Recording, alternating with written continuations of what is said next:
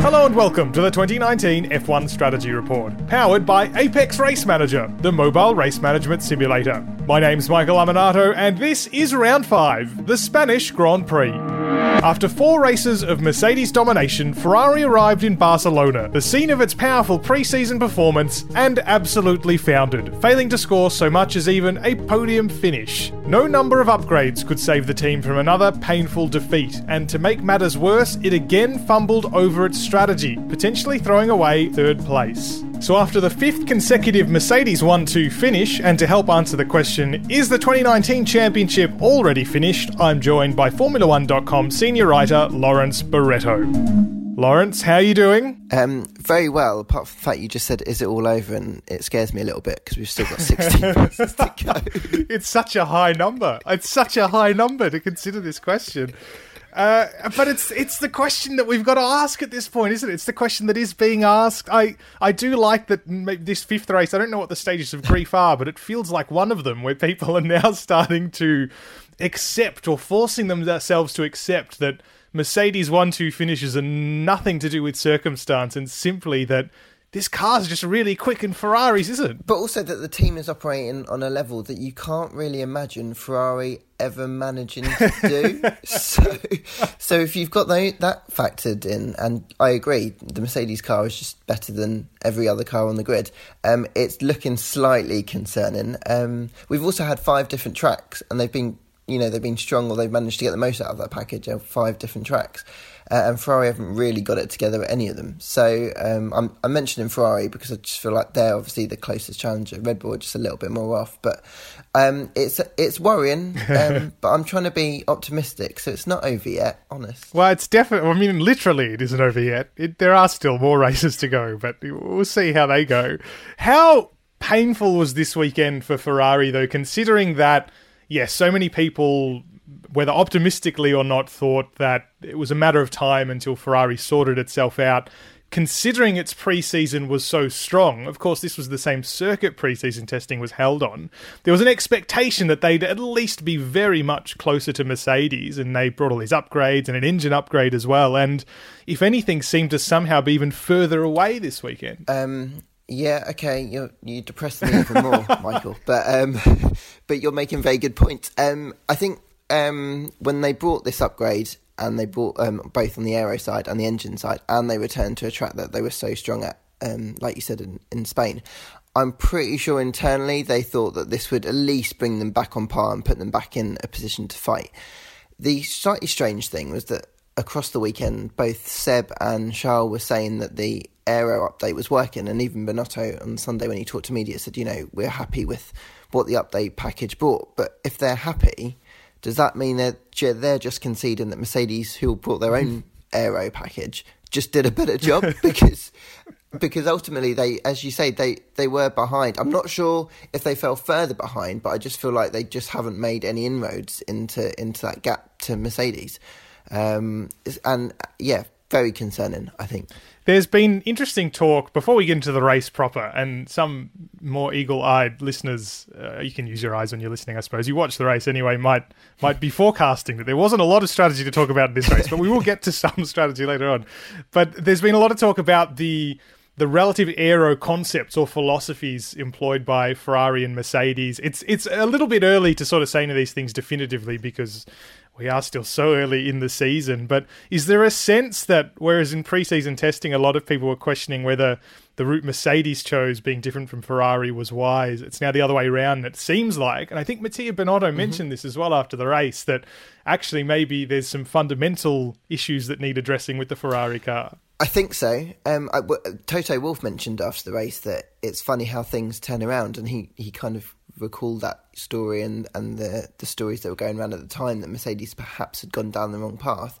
It's interesting that Mattia Binotto mentioned after the race on Sunday in a long list of things that could have been a problem. Um, that it could the concept could be a flaw. I think it's just very interesting that he mentioned it because he's kept his cards quite close to the chest while being more open with the media. Definitely this year, he hasn't um, he hasn't normally given that many specifics about what might have gone wrong. So the very fact that he's mentioned the concept, and obviously that's such a huge thing, because if it is the concept, there's nothing they can do this year. Mm-hmm. It's it's not something that they can change. They can make sort of small adjustments, um, but it's not yeah, ch- over changing the concept of the car this year is just not something that's feasible. So Ferrari will hope that it's not down to that and that they can find a way around it. But if it is, then um, oh, I'm sounding depressing again. But um, it it's not looking too good going forward. But uh, yeah. Noble of him, uh, unlike at least so many other people, to not just blame the tyres when something's going wrong, yeah. which is a, a common refrain that he at least hasn't gone towards. I guess that sort of begs the question then, if this is the case, is an intra-team battle between Lewis Hamilton and Valtteri Bottas what we've got to look forward to now? Because we've had a couple of installations of that uh, possible narrative so far this year. They're closely matched in the Drivers' Championship at the moment. They split pole in the race win this weekend, and there's sort of been suggestions but since Azerbaijan that okay, they're getting along fine, obviously. There's not so much overt tension there, but that everyone's very aware that maybe there could be. I think that's actually going to be the saving grace of this season is that um, we've got a Valtteri Bottas. Everyone's referring to him as Valtteri Bottas 2.0. Mm. Um, we've got a driver who's capable of, um, at least in this current form, of challenging Lewis. Um, I mean, he, Lewis did show this weekend that he can have a bad weekend right up until Saturday night and then still turn it around uh, on Sunday when it matters. But I think just the very fact that Bottas is asking questions of him um, across a weekend and he's doing it consistently, I think that means that Lewis is going to have bad weekends. And I think if they can both keep driving at the level that they're driving, we could have a good inter team battle. It's not obviously the ideal scenario. I think we've been quite spoilt in recent years having a two team, you know, mm-hmm. Seb versus Lewis. And I think it's always there's always more to talk about when it's across two teams. But I think if we're if we're striving for a battle of some sorts, mm-hmm. and if Ferrari don't get their act together at some point soon, I think at least we have got this Lewis Valtteri battle. Um, and I'm always intrigued to see how these kind of things work out, particularly within the Mercedes uh, bubble, because Lewis is, as we saw with Nico Rosberg, um, he can he can get a bit agitated when things aren't quite going his way internally. Mm, uh, you sort of see that. I mean, uh, people have seen this all the time when you know if he qualifies poorly, for example, as was certainly the case uh, in Spain, where Bottas had a pretty substantial six tenths of a second margin, even if there were some mitigating factors, but it's still pretty big, regardless. And you sort of get the this Lewis Hamilton doesn't really like to answer questions with any long, long answers. gets a little bit moody. Sometimes that helps him a lot on Sundays, it turns out. But if you ask Valtteri Bottas, I suppose it wasn't so much that Hamilton got a better start, but he had the mysterious clutch problem that yep. prevented him from, from executing his start. Well, there was a this, there was the safety car white line again, wasn't mm. there? I think that you could you could potentially say was uh, was the problem again. Um, I, yeah, I don't know. It was interesting that he said that the clutch problem this time was something that he'd never experienced before, and that if he had the chance to do it again, he would just go through the same routine. Um, so it's interesting that he's opted to go down that path of an explanation, which would suggest, if you give him the benefit of the doubt, that it was there was something that went went amiss. Um, if it wasn't, then this start thing's going to be a problem going forward because, as we saw in this race, particularly if you're not ahead at turn one, you're probably not going to be ahead um, later. You know, at any other point in the race. Spain's obviously a difficult circuit to overtake on for various reasons. And let's not, I guess we we shouldn't get too carried away. Processional races at Barcelona are, are, are usual, are typical. Mm. So I, I guess let's. Uh, that's something to be optimistic. There you go. I found something to be optimistic about. That other races um, might not be as, as dull as this one. exactly.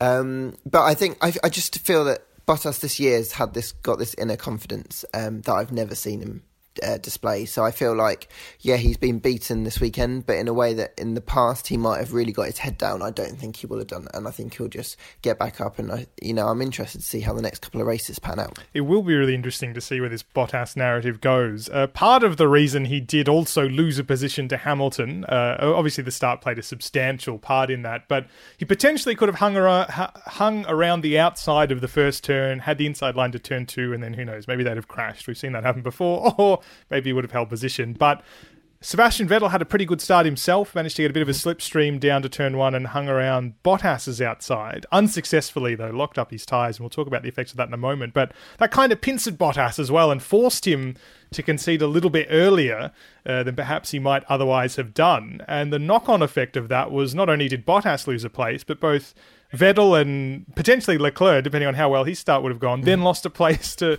Max Verstappen. So a fairly costly first lap. It was obviously great to start with because to have three abreast Mm-hmm. uh, going for the lead into the first one is the first corner is brilliant watching. Um, I think Bottas drove a little too kindly uh, in his approach to what happened there. He basically drove very fairly, and I imagine he had Baku in his mind. He also had Lewis's comments in his mind, where Lewis basically said, "I didn't really push him. I could have gone much harder." I imagine all those things would have been in, in and around his head. He also would have known that if Seb had potentially got ahead of him, or even if he wasn't so kind to Lewis and slightly harsher to Seb, um, it could have changed the dynamic of the race, and Ferrari could have actually been in. I don't know whether they would have had the pace, but at that point they would have had a chance to to mess up Mercedes' race. So I thought Bottas kind of took one for the team there. Uh, for Seb, I thought it was brilliant that he managed to have a, a stab down the outside. It's just unfortunate that he just. I- I'm all for late braking, but he just left it obviously too late because he picked up that flat spot. Um, but it wasn't that much late because he didn't drift off the circuit that far. He almost managed to keep um, all four wheels on the on the circuit. I thought he was quite harsh in the way he then swept right back on because he basically thought to Charles Leclerc, "I don't care that you're there. I'm coming straight back on." And I think Charles could have probably got third at that point because he he probably would if Seb had given him space, he would have got ahead of him, and by that point he was already ahead of Max, so he would have been lined in third place. So that would have been quite good for him. Um, obviously, like you said, Max was the benefiter uh, there. He just, for once, just kept his nose clean and took took whatever was was there for him, there for the taking. In a beautiful difference compared to the way Verstappen was driving this time last year. Certainly a massive change for him to keep his nose clean. Thereafter, the race was between Ferrari and Red Bull Racing. The race for victory was gone. It was it was up the road fairly substantially, actually, fairly quickly as well. Uh, and this is really where. And it's strange because considering they weren't racing for victory, the pressure was almost even greater for Ferrari at this point just to lock down a, a podium position, which ultimately they didn't get. And we saw this the messiness of team orders again raise their head for Ferrari. And it's weird because we've said this so many times this year. That could almost be the subtitle of the season review DVD. What have Ferrari done this time? But it's never actually really been the way that so many people thought it would be at the start of the year that they'd just be moving Charles aside, or even some people suggested they might just be moving Sebastian aside. It's almost just been an incredible uh, lack of willingness to act that is causing concern about team orders at Ferrari. You get the feeling that they want to be decisive, and so the the strategy that they're trying to take is down that path, but they're not being decisive, and therefore, when you try to be decisive but you're not, it's actually even worse than just being careful. So, I, they're just making it. I don't. I don't really know what they're doing, if I'm honest. Um, I don't think they do either. I mean, quite possibly. I guess they're just trying to they're trying to make the best of a bad situation. I guess they're always flipping to Plan B when too early because they're then they're realizing that the the lead is lost or the chance to win a race is lost much earlier than they're optimistic. You know, they were optimistically hoping for. And so that is putting them on the back foot. And then when they're having to be decisive and make moves, they're not doing it. I think there was at one point during the media session um, after the race, Binotto was talking about how they needed to give it a couple of laps before they kind of made a decision. It shouldn't take that long to make that call. It it should shouldn't it just be quite clear that if one driver is faster than the other, and if you're going to play this game of releasing one from the other, you just do it instantly. And if it doesn't work out, it doesn't work out. But at least you've made the best of that decision. Mm-hmm. If you just dither for a couple of laps and then so you've lost time anyway, and then you let them pass, and then it hasn't worked out, you've given yourself a double whammy. So I don't, I don't really understand it again. And we're saying the same old thing, aren't we? Five races in now, they've they've done team orders at all five races. It's just like they're making the same mistake over and over again. It's like Groundhog Day. it is. It's it is incredible that the team hasn't doesn't seem to have learned so much from from the experience of the last couple of races, particularly given it was in China that the situation was almost identical in that they were racing Max Verstappen, although in China, I think they still had eyes for Mercedes. Uh, and in this situation, Verstappen was ahead of them rather than behind. But so strange as well, because at least you could say in China and in races past, okay, a driver might have been faster at a particular point in the race simply because they had a better feeling or whatever. But in this situation, Vettel had these horrible flat spots and was complaining to the team that he was too slow. Vettel was admitting he was too slow and needed to change his tyres, and they still wouldn't let Leclerc pass. Uh, it took them so long that he lost time to Verstappen. Mm. And of course, there's the question of whether Ferrari was competitive enough to, to pass him back at any point in this race, and that's perhaps another question. But it's just so strange they didn't even seem to want to give themselves the opportunity. No, and I think that's I think that's the thing because they they want to go and attack in their heads, and I think that they think and they know that's the right thing. But the default Ferrari approach is always to be slightly more cautious, mm-hmm. and so this these two approaches are clashing, and that's why they're kind of making half-hearted decisions. And you're so right. I don't know why they allowed Charles to stay behind Seb for so long, especially when Seb, who I guess ordinarily would be going, please don't, you know, please don't ask me to move across, was actually telling them this is the best case for the team. And uh, what is concerning actually on that side of things is um, a couple of years ago, I remember Seb sort of suggesting that he was having to make decisions mm. for the team, or he was trying to suggest to the team, this is what we should be doing, you know, strategy wise, and and he was doing that because he potentially didn't have the confidence in the team to do the decision, and that was making him take his eye off the ball. And I think we had moved away from that, and I think he had kind of had felt that he didn't have to be doing that so much. Now, going into this season, if he's starting to do that again, that could start having negative effects on him and his driving, and we could be going through this whole same thing all over again, which would be a real shame if mm-hmm. they've had managed to kind of get on top of those problems. Well, brilliant you bring that up actually, because that is seems to be exactly what happened uh, later on in the second stint of the race, where Leclerc had been switched to what should have been a nailed on one stop strategy. The safety car changed that, of course, but he was on the hard tyre at the time and had found himself ahead of Vettel um, after Vettel had taken his stop on the medium tyre. Vettel at this point was faster, he was on a faster tyre.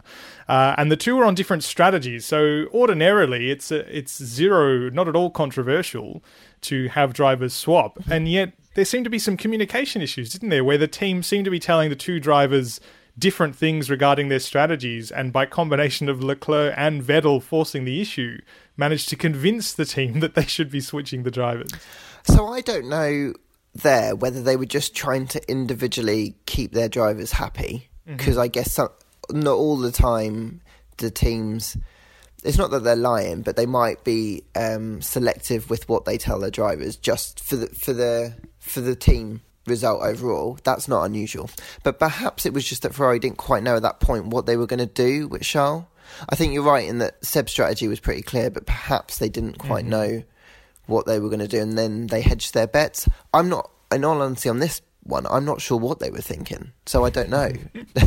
it is, it's, it just creates its own strange situations. I think the way Ferrari uh, approached this race, and perhaps the least controversial of their calls in this race, but one that was nonetheless interesting was that at the safety car, when Leclerc had an opportunity to change off those hard tyres, which the team took up, and, and fairly so because they weren't so quick. I think even Max Verstappen at one point was commenting on how slow Leclerc was going uh, and how unlikely he was to make a one stop work.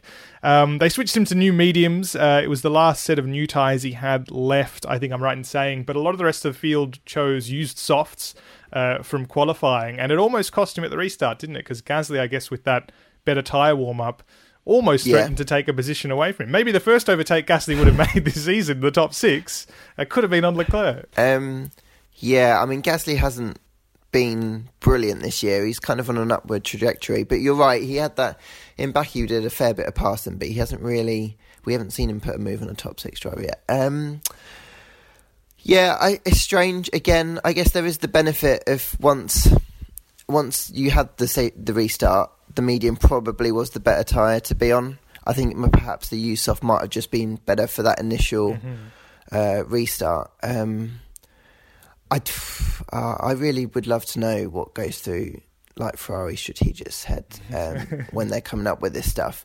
Um, I guess maybe they maybe they just got complacent and they just wanted to. That was what they thought was the best thing to do. If they were going to pit him and he was going to lose track position, maybe that was the time to go use softs and just not worry about the fact that they might not get the pace towards the end, but that would at least give them the protection they needed at the restart. Mm-hmm. I'm not sure.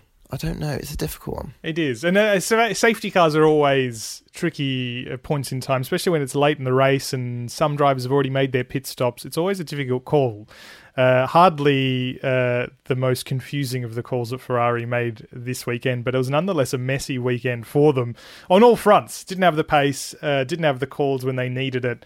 Uh, and that meant they didn't finish on the podium. The championship gap almost doesn't bear thinking yeah. about. It's 96 points in the constructors, and it's more than two clear race wins in the drivers, I think I'm right in saying, or it's very close to for Vettel at very least. Um, so it's a long look. We'll put it in these terms: a long way to come back from. I think is a good um, good diplomatic way to, to put it. Uh, but if we look further down the field at some of the other decisions that made up the points paying places in particular, um, this was a big weekend for Haas because they've had a pretty terrible start to the season, despite having, on all by all accounts, quite a quick car. Normally in qualifying, quite quick. And they did finish best of the rest, at least with Kevin Magnussen in seventh place.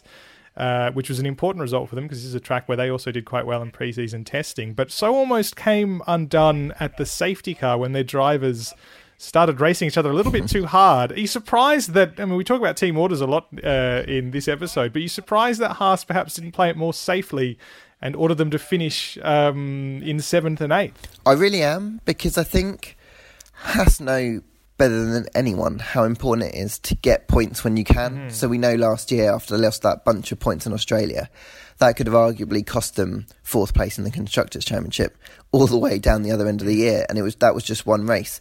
I kind of feel that because of the problems they've had, they didn't score for three successive races um, after Australia. And so coming to Spain, providing they got everything together, um, this was going to be uh, a no-brainer for you know they should just go and open goal, take the points. They know what these two drivers are like. They know that Romain Grosjean hadn't scored points yet and would have been desperate to get points. They know that Kevin wouldn't ever want to let anyone pass ever, and so they know what they're like when they would come when they come together, and they know that a safety car restart scenario opens the door to do it. It sounds like there was no call because obviously Kevin Magnussen had a stab. Um, and it was intriguing to see that they allowed that to happen and were obviously naturally disappointed at the end of the race because they just threw a load of points away. Yeah, and that's uh, it's becoming a harsh trait, as you said, that they, they, they don't maximise points. And on a weekend when theoretically the team they're racing for fourth place, Renault, and we'll get to Renault a little bit later on, uh, failed to score points. Certainly at that point, we're not in the in the points paying places. I thought it was interesting that the team radio on the warm down lap from Gunther Steiner was sort of quite stern with Magnussen, saying that he was the first person he was to report to after the race, and then was almost apologetic with Grosjean, uh, begging him to stay calm, which I thought sort of more or less apportioned the blame, even they're not doing so so publicly. Uh, Grosjean almost fell out of the points, it has to be said. It actually was what made the that final stint of the race uh, a little bit interesting, I suppose, because there was some fighting over these last points paying places.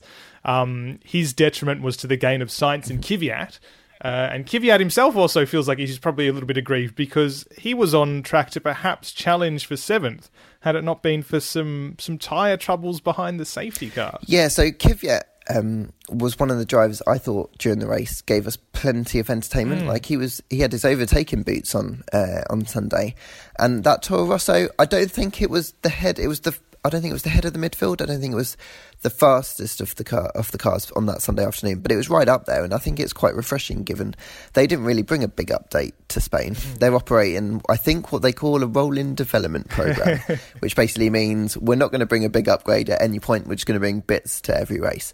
So I thought it was really encouraging for them that they were so strong um, across the weekend, and I think without that double pit stop um, error, they would have got both cars into the points because it's it's that horrible scenario where you're that driver queuing up and the only thing you don't want to happen is a problem in front of you. Mm-hmm. and then you see it happen and then time must slow down and you just must be thinking my race is over. Why have I bothered? Like it's just it must be such a horrible feeling um, to go through. And that's exactly what Alexander Albon had when he was sat there watching mechanics running around with tyres. But um, I think it was oh, Franz Tost said after the race that it was um, a miscommunication, a radio miscommunication. Um, they've said that a lot, I think, mm. in, in days gone by, and and the mechanics thought that Albon was coming in, um, so they had his tyres ready. Kvyat then turned up, so they were like flapping about trying to get the right tyres. Then the front left, I don't think, went on properly, so that slowed them up again. They finally went through, and to be fair, they got Albon out reasonably quickly afterwards. But by then, the race was lost. So it was it was really unfortunate because I think if everything had gone right, um, Kvyat potentially could have got Sainz and even might have had a challenge um, of Kevin Magnussen. I think that probably would have been a step too far, but it would have been interesting watching him try. It would have been great. I sort of counted back the laps to the safety car, a terrific sliding door moment because yeah, he could have, he potentially could have had seventh. He thinks he could have had seventh, and who knows? You know, at the safety car restart, anything could happen. But it would have been Grosjean ahead of him and Magnussen, I think, behind him. I'm right in saying. So he could have avoided the whole situation in the first place. And he could have just taken seventh, and then who would have who would have cared what happened to Haas after that? Maybe they wouldn't have crashed, and it would have saved Gunther Steiner a whole lot of heartache. It, that could have been the answer. So really, Toro Rosso ruined this race for everybody, baby. That's brilliant. I love how you've played that one out. Haas could have potentially scored more by losing to Toro Rosso. it's a, it's brilliant, isn't it? It's going to be a new like challenge mode on the new F1 game. It's just specifically this scenario. Can you get the pit stop um, right and save everybody else's day? Um, yeah, sounds like a great idea. uh, one uh, t- team didn't necessarily lose out from this situation in particular, but did lose out from the, the broader situation, if you like, was Renault. Uh, and whether or not they lost out from this situation or just losing out by themselves is very much up for debate. Uh, they well, they should have been well, they should be better all year, but they should have been better here. Their qualifying pace was very mysterious because Nico Hulkenberg didn't seem to have it, and of course the crash didn't help. Yeah. Um, and he so he didn't get as many shots in Q1 as he liked. Ricciardo did qualify in the top 10, then started 13th because of, of a penalty picked up for backing into Kvyat in Azerbaijan. Uh, neither driver scored points though, but it wasn't really per- perfectly executed weekend. It really came to a head after the safety car when Ricciardo found himself behind the one stopping Hulkenberg, but wasn't allowed past with team orders. Again, team orders come up. Oh, aren't we sick of talking about team orders? and the thing is, these te- the last two team orders we've been talking about um, are kind of for slightly more minor placings. Mm. When I think when you're a fan and maybe you're watching a race, you probably don't think that team orders are perhaps necessary. The ones that normally come under the spotlight is if you're doing a team order for, say, a podium place, obviously, or obviously for a win. So the fact that you know we're talking about a team order aspect for 11th and 12th or 12th and 13th is interesting, but I think this might have cost them at least the chance to properly fight for mm-hmm. points. It was very it was very strange strategy all round. I think for Ricciardo, he was um, as diplomatic as he could be after the race in talking about the team strategy, but he was ultimately saying, "Don't know what they were doing. Like, why did they put me on the hards when it should have been the mediums?" And um, after we'd seen Charles Leclerc's pace mm. um, on the hards, you'd probably say that yeah, he's he was right. Like the medium was the obvious thing to go. It was the more attacking. It was it was just the it was the way to go. So I can see why he was a bit um, he was a bit disappointed that they put him on there. I ultimately I don't think he would have made the difference. I don't think he would have got points in the end, um, which is probably another talking point because that's massively concerning for Renault, isn't it? But um, in terms of from the pure strategy point of view, it was a strange decision. Talking more broadly about Renault, though, and I bring this up mainly, I know from my position in Australia, I probably get asked this a lot more than perhaps you do in England, but what's happening? What what is your take on what's happening with Renault? Because not only, I mean, we started this show by talking about the fact this is a big test for Ferrari, not only because the the preseason testing angle, how they were so quick here in preseason testing, mm-hmm. but we often regard the Spanish Grand Prix as sort of a, a milestone race, if you like, a benchmark race, because everyone knows it so well. It's a fairly comprehensive test of the car, and all the drivers have a lot of experience on it one way or another. Uh, it's this isn't necessarily saying that this is the finishing order of the entire grid, that this is the pecking order in the constructors' championship, no. but nonetheless, when a team performs poorly here, it's a pretty bad sign. Is this just similar to Ferrari, perhaps a massive misreading of the confidence they had after preseason testing, or is something something worse going on here? So I actually attempted to answer this question: what is going on, uh, what's going wrong with Renault, in a feature um, recently, and the the main things that kind of came up in that is that it feels like Renault are making the same mistakes that they have done since they've returned as a works manufacturer, or I guess as long as I can remember them being in Formula One. Mm. So they're they're pushing too hard. They're optimistic, and when they're pushing hard back at the factory, they're they're cutting corners, and that's not in a dangerous way. Um, but it, they're they're kind of perhaps not doing all the checks that they would ordinarily do. And Cyril Abiteboul's already admitted that when they're trying to fight they they feel that this is what is necessary to try and keep up. And I guess when you're chasing and when you've had a bad start to the season, you perhaps um, take more risks than you ordinarily would, and that's what they're doing. And the unfortunate thing with that is that the risks that they are taking either aren't giving them the performance gains that they would hope for, or they're resulting in failures, and that's obviously the terrible combination of things to have.